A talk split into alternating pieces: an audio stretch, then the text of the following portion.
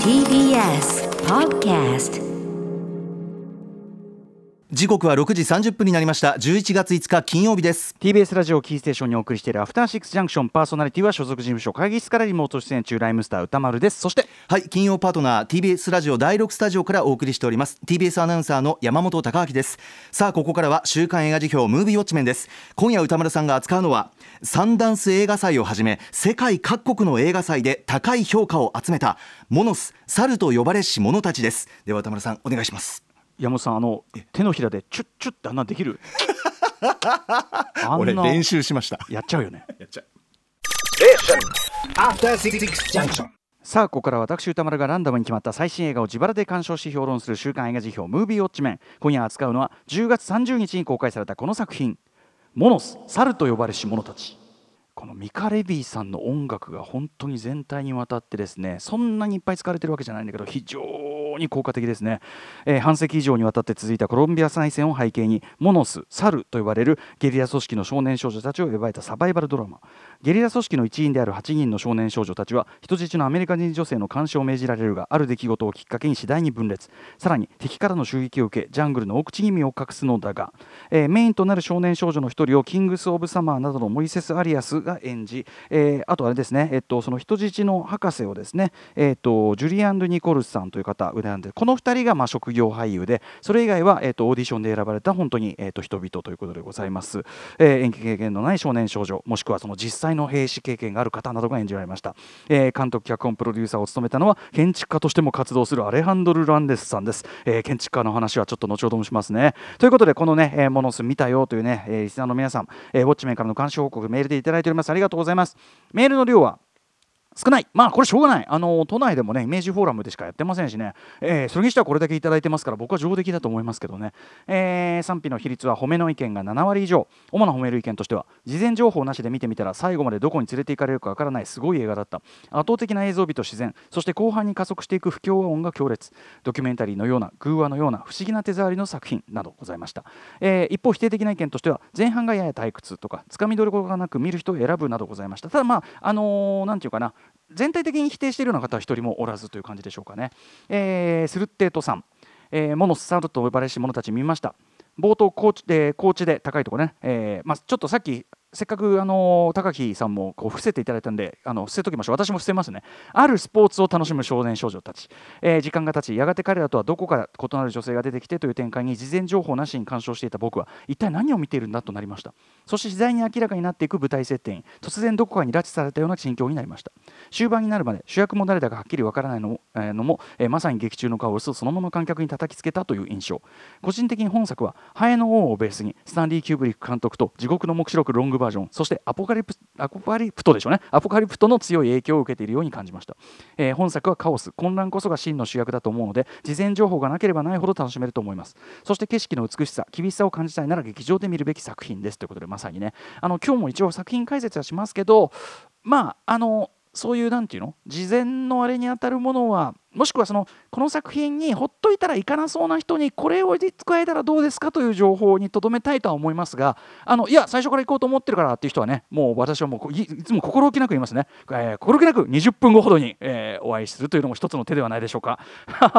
えー一方ねこんな方もいる、えーシンレッドさん。えー、と前半はテンポが良くなく少し退屈でした。ですが牛の死をひ、えーにやがて全貌が見えてきて兵の規律が乱れてくるようになってからは釘付けでした。この若き兵士たちが生きる世界は非常に閉塞的ですが上には指導者がいて不満を持ちながら従う者疑問を感じている者保身を第一に考える者など性格がさまざまな人物が登場しまさに世界の縮図のように感じました。やがて乱れた調律がドミノ倒し的に影響して生き延びるための行動が生み出す不協和音。不穏な劇版と相まってどんどん緊迫感が増していき加害者と被害者が明確だったはずなのに被害者が誰なのかわからないくらいに崩れていく様は先読みできないスリングさを演出していました。まさにね、あのー途中その単純な被害者とも誰も言えなくなっていくというかね加害者とも言えなくなっていく感じ。全てが因果応報とは言えない理不尽さもあるのが世の中、えー完全懲悪の枠にはめればある意味ハッピーエンドではあるけど、えーハッピーエンドにスポットが当たっているだけで照らされてない部分は地獄のままそんな印象を受けました。作品内で決着がつかず放り投げになったままの内容は現状の社会のやぶみとなっている問題点を想起させるそんな作品でしたというような、えー、感想でございます。ありがとうございます。さあということで、えー、私もイメージフォーラムでこのモノスサルと呼ばれし者たち2回見てまいりました。僕が言った回はねぼちぼちという感じでしたけどね、えー、他の回では結構混んでる時もあったみたいですね、え、まあ評判が非常に高い作品ですからね。えー、一応先に言っておきますと、えー、このモノス猿と呼ばれし者たちというねコロンビア、えー、コロンビアと、まあ、その全体8カ国の共同制作、まあ、基本コロンビア映画、え、現実のコロンビアの情勢つまりですね、えー、21世紀に入ってからもずっと反政府武装組織との内戦が続いていてでその中で例えば幼い時から兵士として、えー、育ったような人たちがいっぱいいるとか、えー、あるいはその組織の資金稼ぎのためにその外国人を人質にとってみたいな、えー、そういう劇場で描かれるようなことも、まあ、あの実際多数あってというようなことですよね。えー、でまあ、近年は併合意がようやく成立したんだけどまだまだその国内の情勢は不安定でちょっと、えー、こうわからないというような状況、えーまあ、はっきり具体的な社会的歴史的背景というのが、まあ、ある作品なんですね実はね、えー、これ例えば劇場パンフの中のですね朝日新聞元中南米特派員、えー、田村剛さんでいいのかな？剛さんかな、えー、コラムに、えー、大変詳しく書いてありますのでこれなんかも非常に勉強になりましたけど、えー、まあ見進めていくうちになんとなくうんとそういう状況であることはうっすらながら分かってくる感じではあるんですね、えー、またそのプロデューサー脚本監督、えー、アレハンドロ・ランデスさんも、えー、劇中のそういう若い兵士たちというのはコロンビアという若い国家の在り方をまあ象徴しているというようなことをインタビューで言ってたりもするわけですね。えー、なんですが同時にこの「モノス・サルと呼ばれし者たち」という映画はですね今言ったような現実の社会的歴史的背景というのを字幕ナレーションセリフ、えどのような形でも一切説明していないばかりかむしろ時代も場所も事情もあえて明確にせずというのは、まあ、あくまでその、えー登場人物たちがですね限定的な状況に置かれてその原説的な知識しか持ってないそういう登場人物たちの、えー、視点にのみ徹して全てが描かれてい、えー、くから捉えられていくからということでもあるし、えー、しかもそれがいわゆるドキュメンタリー調ではなく、え、アートフィルム的な言っちゃえば大変美しいあるいは荘厳なタッチで切り取られていくというような作品であるため要はうんと、一種すごくこう抽象化されてるっていうか全てが、えー、非常に普遍的な世界のどこであってもどの時代であってもあり得る通じる話にも見えるようにちゃんと作られているしもっと言えばほとんど神話的と言ってもいいようなつまりその人間というそのものその変わらぬ本質を抽出しているようなそういうこうシンプルな重々しさみたいなものもたたえていたりしてですね。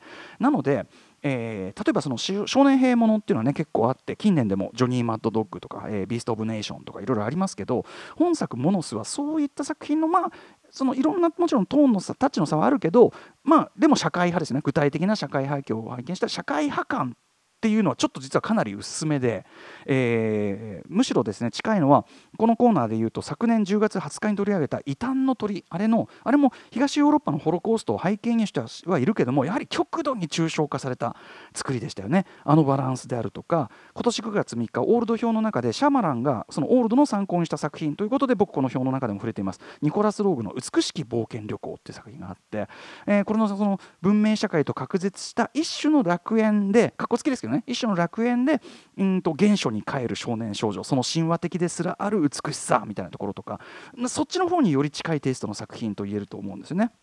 もちろんその源流にはですねこれも当然のように監督自身がこの、えーまあ、参考元と元として挙げているようにですね先ほどメールにもありましたけど「えー、ハエの王」ですねとかまあ、闇の奥というか地獄の目視奥というかみたいな、えー、といったあたりがですね、まあ、はっきり源流としてあるわけですけどちなみにですねこのアレハンドロ・ランデスさんという方、まあ、映画はこれまで過去に 2, 2本撮ってて1作は、えー、ドキュメンタリー、えー、2007年コカレロというボリビア初の先住民の大統領を描いたドキュメンタリー。最初はドキュメンタリーから始まってるわけです。で2作目が面白くって2011年の「ポルフォリオ」という作品なんですけど警察の流れ弾に当たって半身不随になった男が車椅子に座ったまま手榴弾をおむつに隠しして飛行機を排除ジャックしたという実話をもとになんと本人をキャスティングして作ったというこれは劇映画で。で僕申し訳ありませんけどこれ現時点では予告編しか見られてないんだけどそれでも伝わってくるのはその本人をこのキャスティングするという意味でそういうリアルを徹底させながらもタッチは全くドキュメンタリー的ではなくて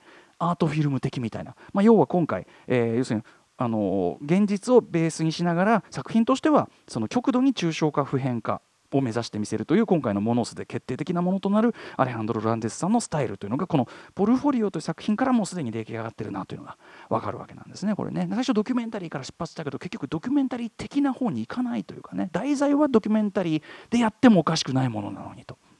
でさらにで言うとですねさらにちなみに言うとこの人本当に驚いちゃうんですけど実は建築家としても世界的に、えー、評価される仕事をされているレベルの方でして、えー、皆さんぜひ検索でですねマイアミそしてカーサ・バイーヤ言ってください。マイアミにあるカーサ・バイーヤという邸宅。これを彼がでその、えー、建築してるデザインしてるんですけど、えー、すぐ画像を見れると思いますけどむっちゃくちゃモダンで綺麗な建物なんだけど不思議とやっぱりこの「モノス」という作品の佇まいと似たものを感じるのは僕だけでしょうか。いやそうではないはずだ。反語表現みたいな感じで、あのー、まあ、実際監督自身もそのなんかこう自然素材みたいなものをこうガンと使ったりとかっていうんでモノスと通じるあの建築思想を持ってるってことをおっしゃってたりするんですけどねこのカーサ・バイヤー。えー。でですね実際この「モノス」という作品の前半非常に印象的なある建築物を中心とした土地が舞台となっています、えー、まあその映画を見ている限りではどことも知れぬ高原ですね。なんで高原ってわかるかというと時折雲海が下に見えるんですよね。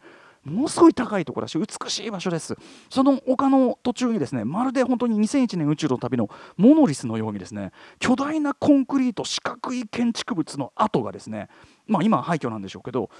それだけにもうただ抽象的なコンクリートとしてあるような四角い物体がですね巨大な物体がその美しい高原のど真ん中にドーンと立ってるんですよ。はてか生えてるって感じ。えー、でその中でですねそのその空間で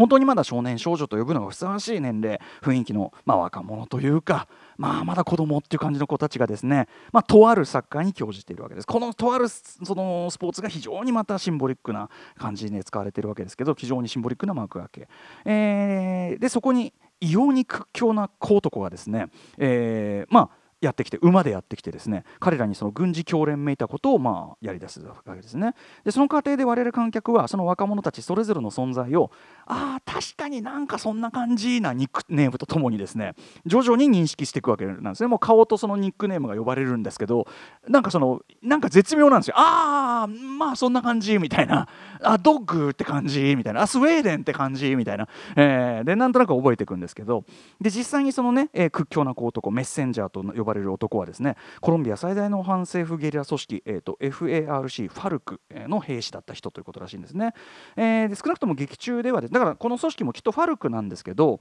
うんとでも少なくとも劇中ではこの彼らを仕切っているのがどこの組織というような具体名は出てこないしもっと言えば途中ですね基本その若者たちは暗視カメラ越しに怯えながら見ることしかできない、えー、その戦闘シーンというのがあるんですけどその中でもその敵がどの勢力かとかも一切語られないわけですね。要はですね少年兵たちにとってはこの内戦の対局大きな局面なんで関係ないぶっちゃけあんま関係ないんですよね。それよりも彼らにとって大事なのは牛の世話どうすんだとか、えーと、あいつら付き合いだしたからベッドルーム作ったけよとかそういうこうやはりどこか世俗とちょっとこう隔絶したその政治性なんていうのは一番隔絶した一種彼らだけのまあかっこつきではありますが楽園での生活というのを生きてるわけです。これがもうねまず生活描写がもう本当に彼らがここで生活してるこういう子たちにしか見えないリアルさというかねでもドキュメンタリータッチとも違うすごく生々しいものが描かれているのに絵画的アート的なんですよね。とってもそのそのタッチがすごく独特で印象に残る感じです。で、えー、なんだけどで非常に楽園的でねパラダイスにも見えるわけです。エデンの園といった、うん、感じなんだけども傍らにはですね常に実弾がたっぷり装填済みのこうライフルとですねそして不穏に鳴り響くティンパニーこれ本当に音楽のミカ・レヴィさんが、まあ、アンダー・ザ・スキンとかね、えーと、ジャッキーファーストレディ最後の使命とかこういうのをやってる人ですけどミカ・レビーさんがすごいいい仕事してですね不穏に鳴り響くティンパニーがですね、まあ、組織の厳しいその掟がやはり彼らをどこかから監視拘束し続けているということを、まあ、要所で示していたりもするというそういう塩梅なんですね。でこれ実際にですねこれバンガーというねこうネットのサイトのねホームページあのサイトに載っていた監督インタビューによればですねゲリラによるその誘拐被害者の多くがですねこんなこと言うんだって。地獄のような日々だった。でも同時に今まで見たことがないほど美しい場所だった。みんなこう語るんですって。またですねその人質のせいは身分の低い少年兵などに任されがちというのもこれまた各国のテロ組織共通なんだそうです。はい、なのでこれは非常に実はリアルをベースにはしてるんですね。